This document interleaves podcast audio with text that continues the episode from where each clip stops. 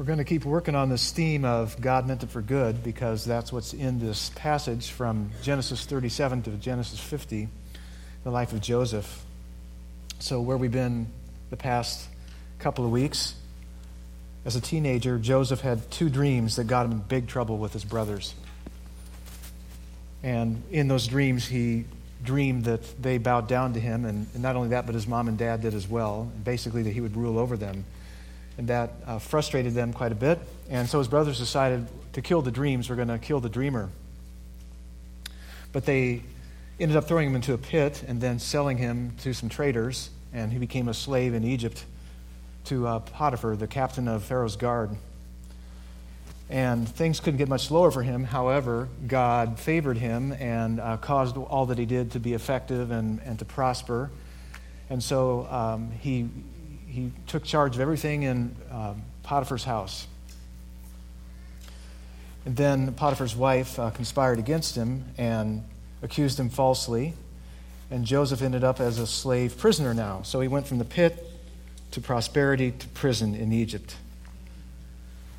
Now, uh, so today we're going to be in chapters 40 to 41. And so uh, have your Bible handy. Some of the verses will be on the screen, some of them won't. And you need to keep me accountable as always. So uh, follow along. We're looking at the first eight verses of chapter 40.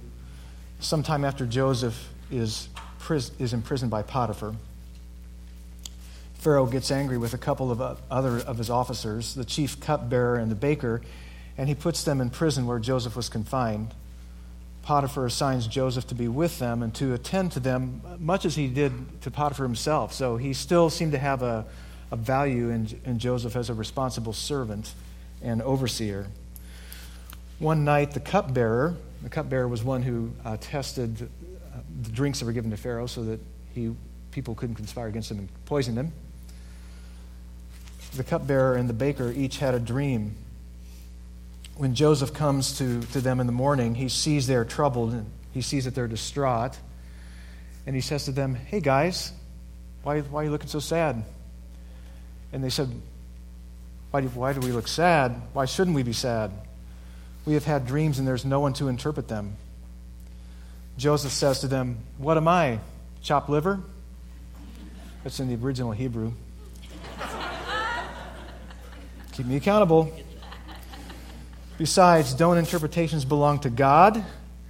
God gets a lot of focus in this passage, so, so be alert to all the God uh, uh, mentions of God in this passage. Please tell me your dreams. Joseph has the gift of interpreting dreams, and we really need that here at Harvest because Greg Goostrey has bizarre dreams. They're amazing, and I would really like to know. I'm kind of disturbed as what God may be saying to us. Too.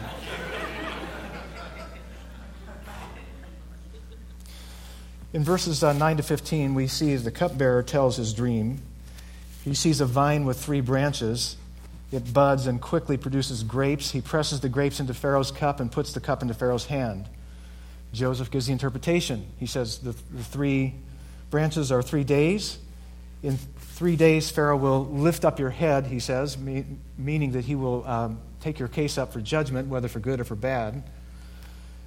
And the result will be good in your case, and he will restore you to your former office of cupbearer. And since he just gave the cupbearer a positive answer, it was a good time to, for him to ask a favor. We have the, the verses 14 and 15 up on the screen, I think.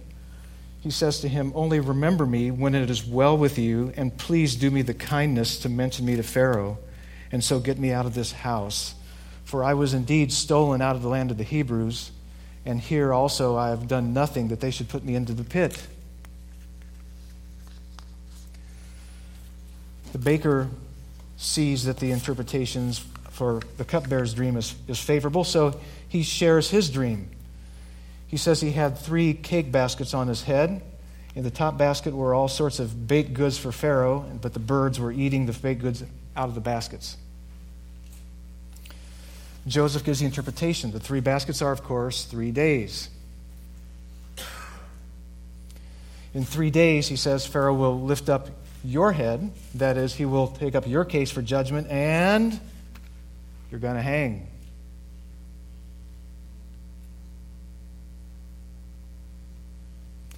and become a banquet for the birds. So, not so good for him. Verses 20 to 23 of chapter 40. On the third day, which was on Pharaoh's birthday, he was having a birthday party for himself. He brought the cupbearer and baker out of, out of prison. And a great way to celebrate your birthday is to bring people out of prison. So keep that handy. And he restored the cupbearer to his position, but he hanged the baker, just as Joseph had interpreted. Yet the cupbearer did not remember Joseph, but forgot him.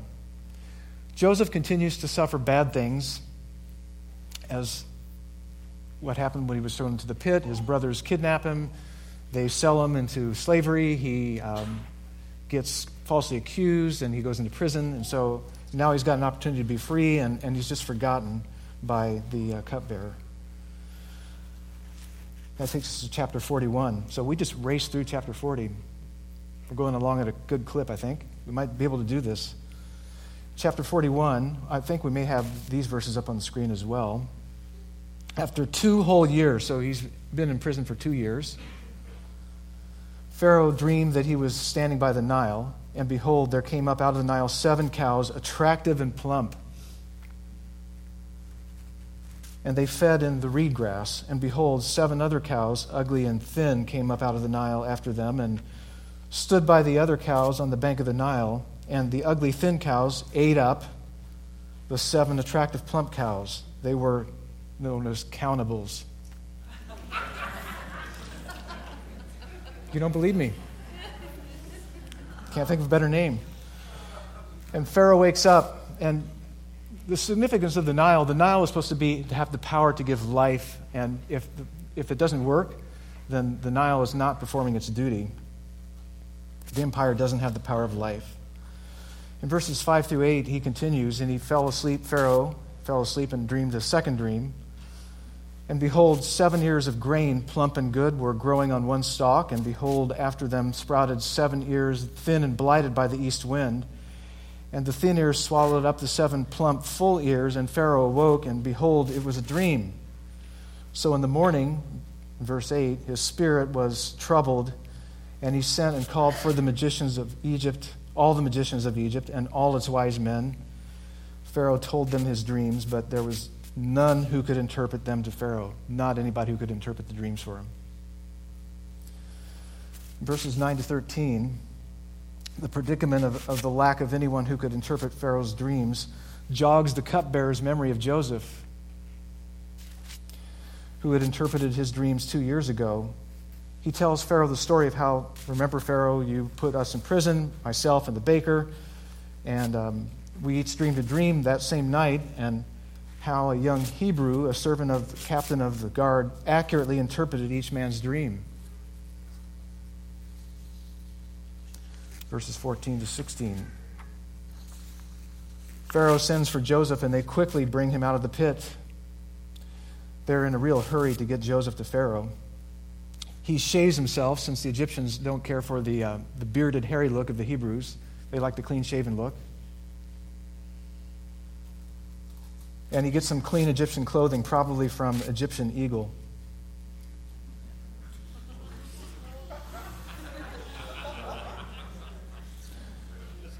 get these little details, they're just very handy for you to know. In verse 15, I think that may be on the screen, Pharaoh says to Joseph, I have had a dream, and there is no one who can interpret it. I've heard it said of you that when you hear a dream, you can interpret it. And then verse 16. By the way, it's amazing here. Joseph is not afraid to speak about God to Pharaoh, who, who himself was considered to be God incarnate, a God incarnate. He answers Pharaoh, It is not in me. God will give Pharaoh a favorable answer, a shalom answer. Before Joseph even hears the dream, he's confident that God will give the meaning of the dream. So confident is he that he promises Pharaoh that God will give him a helpful answer. So he has amazing confidence and faith in how God's working in the situation and, and, and in God's gifting of him. So Pharaoh now tells his dreams to Joseph, and uh, that's in verses 17 to 24. It's basically a repeat of what we read earlier, what the narrator wrote, uh, of uh, Pharaoh's dream. And, and now this is the narrator writing Pharaoh telling his dream. So it's basically the same thing, only adds to some of the negative descriptions. The bad cows before were just ugly and thin. Now uh, they are, the bad cows are poor, ugly, and thin, sickly, ugly, and thin. So just trying to give you an idea of what ugly cows may be. Those are ugly cows. And he comments as to how ugly the thin cows still were even after they had eaten the plump cows. Everybody knows that when skinny cows eat fat cows, they should be beautified, right? What a weird dream. Then uh, also, Pharaoh described the ears of grain as being thin and blighted earlier, the earlier um, verbiage of that. And now he says they're withered, thin, and blighted. So he's really focusing on the, the negative of what's happening in his dreams. And of course, he complains once again that the magicians couldn't uh, explain the dream to him. So now Joseph gives the interpretation. In verse 25, Joseph tells Pharaoh that the dreams have the same meaning. He tells him that God has revealed to Pharaoh what he is about to do. God is revealing to Pharaoh what he's about to do. And he affirms this again to Pharaoh uh, in verse 28 as well. So he says, The seven good cows and ears of grain are seven years of great plenty throughout the land. The seven ugly cows and thin ears of grain mean that after the seven years of plenty will be seven years of famine, and all the years of plenty will be forgotten. The famine will con- consume the land. He says that the plenty will be unknown and the famine will be very severe. The doubling of the dreams means that it is fixed by God, and God will shortly bring it about. So, theme running through this text is God's providence. God orchestrating and in control of all things. In verses 33 to 36, we see Joseph counseling Pharaoh. So here's this prisoner slave Hebrew counseling the mighty Pharaoh of Egypt. And just without even saying, Do I have your permission to give you some advice? He just goes right into it. Joseph counsels Pharaoh to select a wise and discerning man to set over the land of Egypt he says under him should be overseers who are in charge of collecting one fifth of the produce of the land during the years of plenty and store up the grain. Joseph says that the stored food is to be a reserve so the land may not perish in the famine. And then in verses 37 to 46, we see what Pharaoh's response is. Verses 37 and 38, I think those will, will be on the screen. This proposal pleased Pharaoh and all who were with him, and Pharaoh said to his servants, Can we find a man like this in whom is the Spirit of God? We've been out there on LinkedIn and Craigslist, and we just can't find such a guy. Pharaoh is impressed with Joseph's interpreting ability as well as his counsel, ascribing abilities to the Spirit of God in Joseph. So, whatever he knew about God and, and God working in a person, he said, I see he's working in you whoever he is. And then verses 39 to 42 then Pharaoh said to Joseph, Since God has shown you all this, there is none so discerning and wise as you are. You shall be over my house, and all my people shall order themselves as you command. Only as regards the throne will I be greater than you. It's just amazing for Pharaoh to grant this kind of authority to somebody who's not an Egyptian and who's a slave. And Pharaoh said to Joseph, See, I have set you over all the land of Egypt. Then Pharaoh took a signet ring from his hand and put it on Joseph's hand, and clothed him in garments of, of fine linen, and put a gold chain about his neck. And Joseph resisted breaking into disco dancing. that may be hard for some of us, easier for others of us.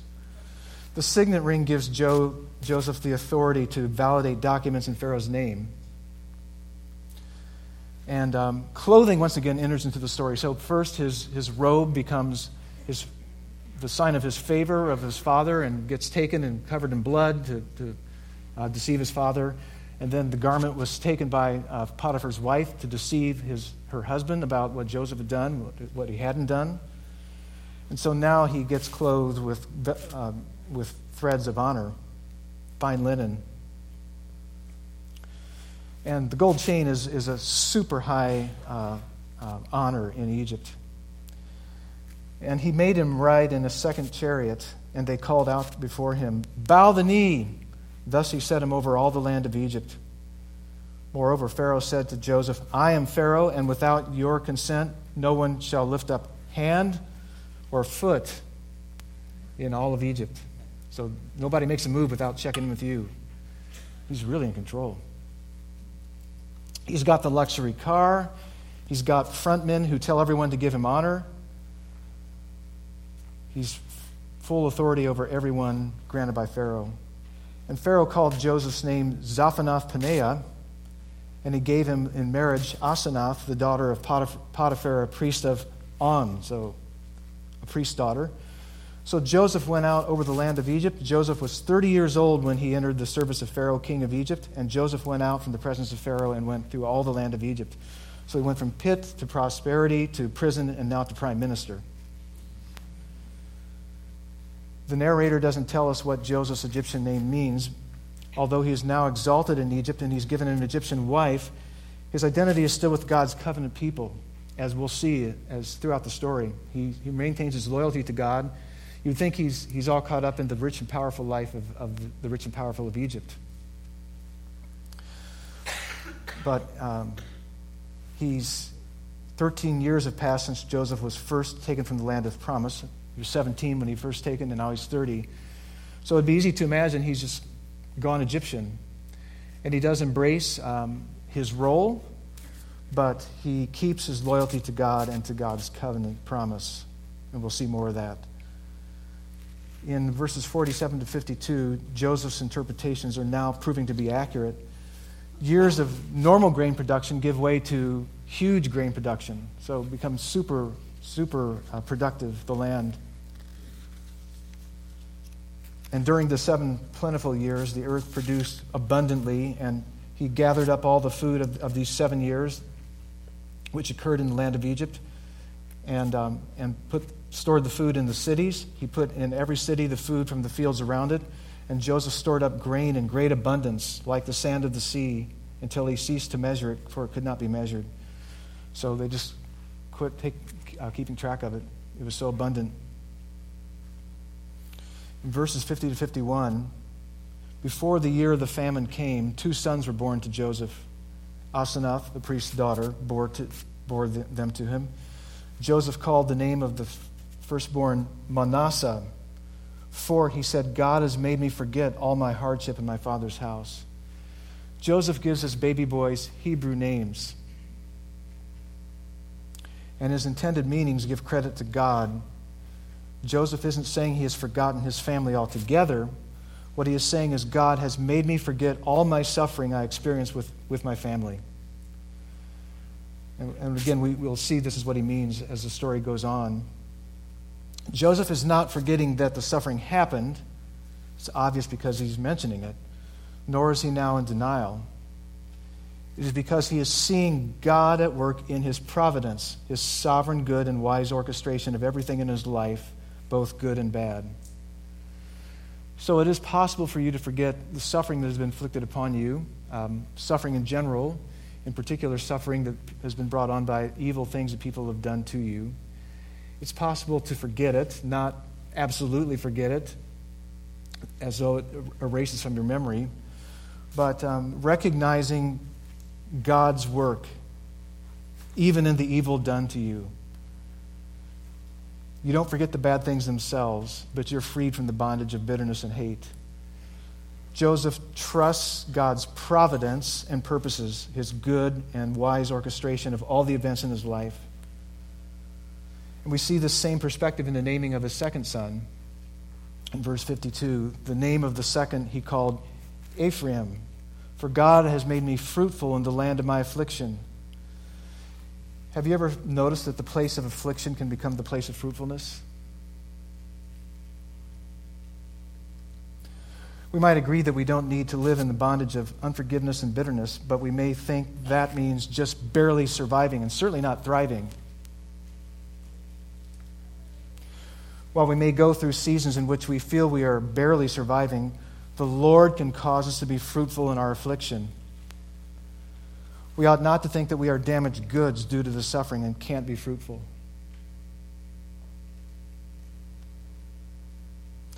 There's a man in, in Portland area He's now in his 80s. He's got, he's got a cancer diagnosis.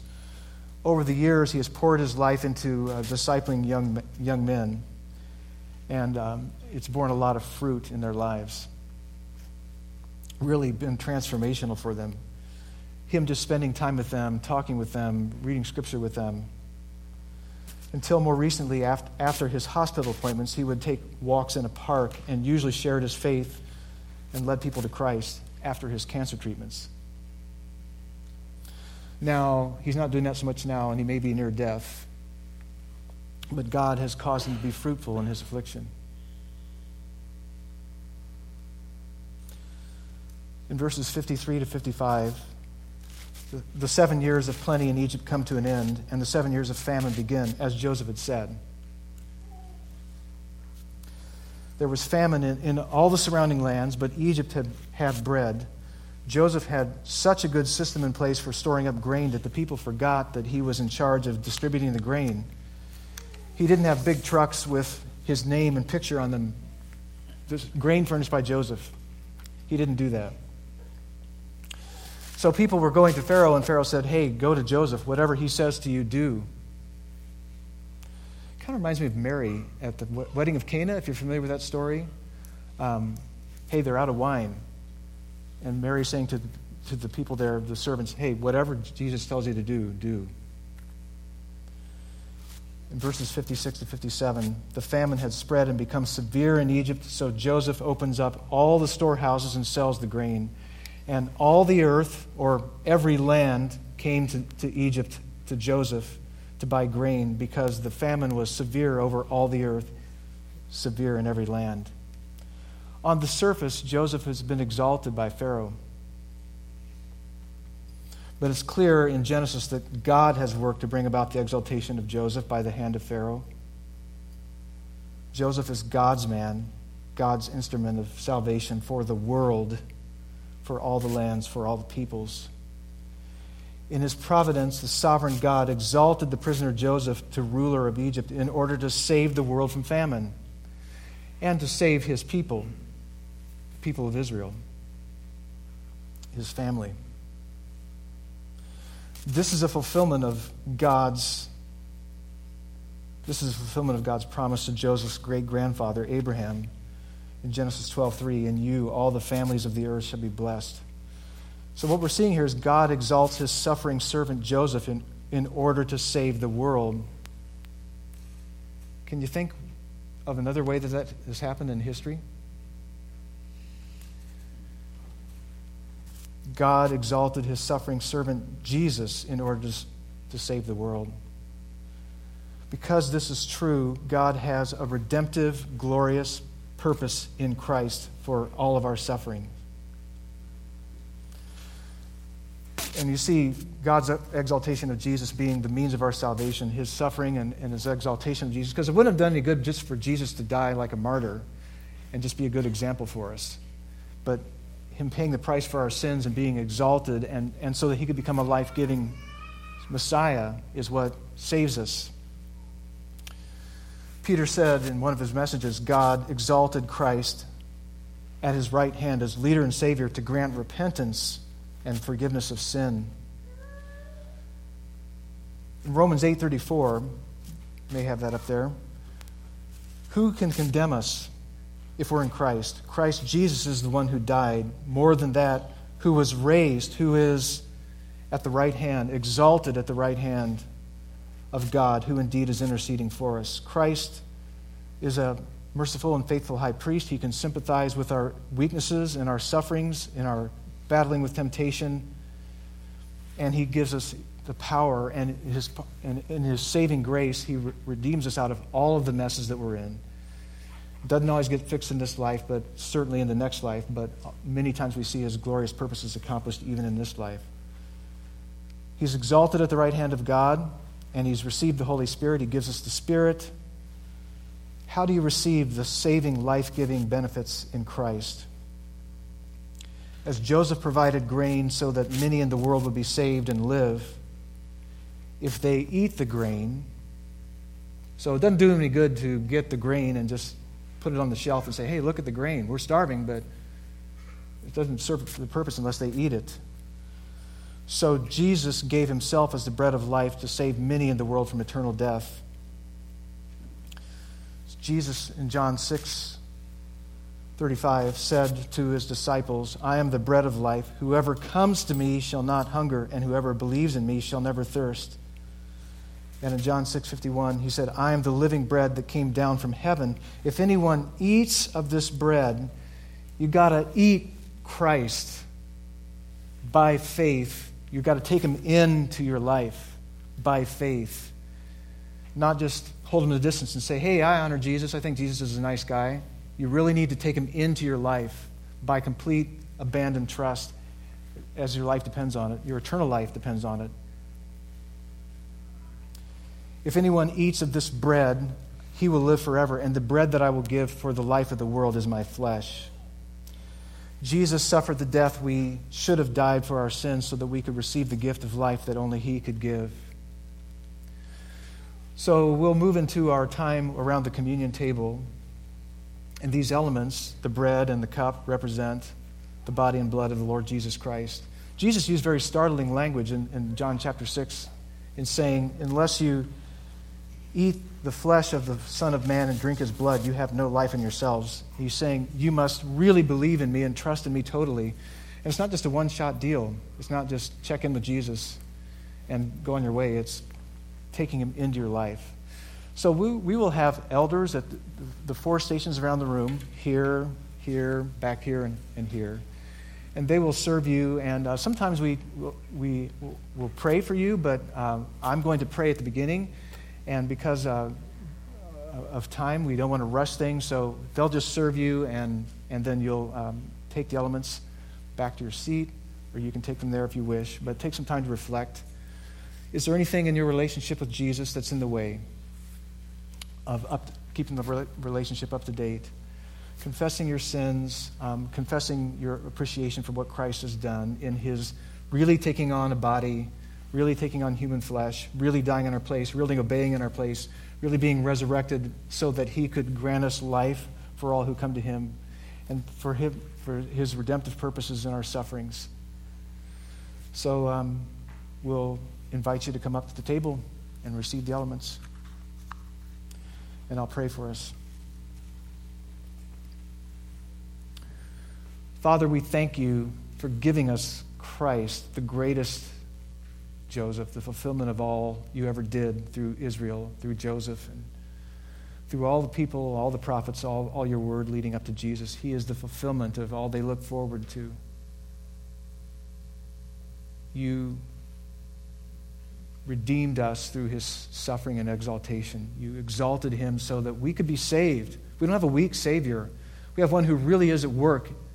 You are really at work for good in all things that we're experiencing in our lives, good and evil. As hard as that is, Father, in, in the midst of it, we, we know that's true and we believe it. And so help us, Father, to put our trust completely in Jesus Christ and symbolize as we take these elements, saying, I need Jesus, the real Son of God, Son of Man, the perfect man, fully God in human flesh, who died on the cross for our sins and rose again and is at your right hand now and has granted us your Spirit so we can have life now.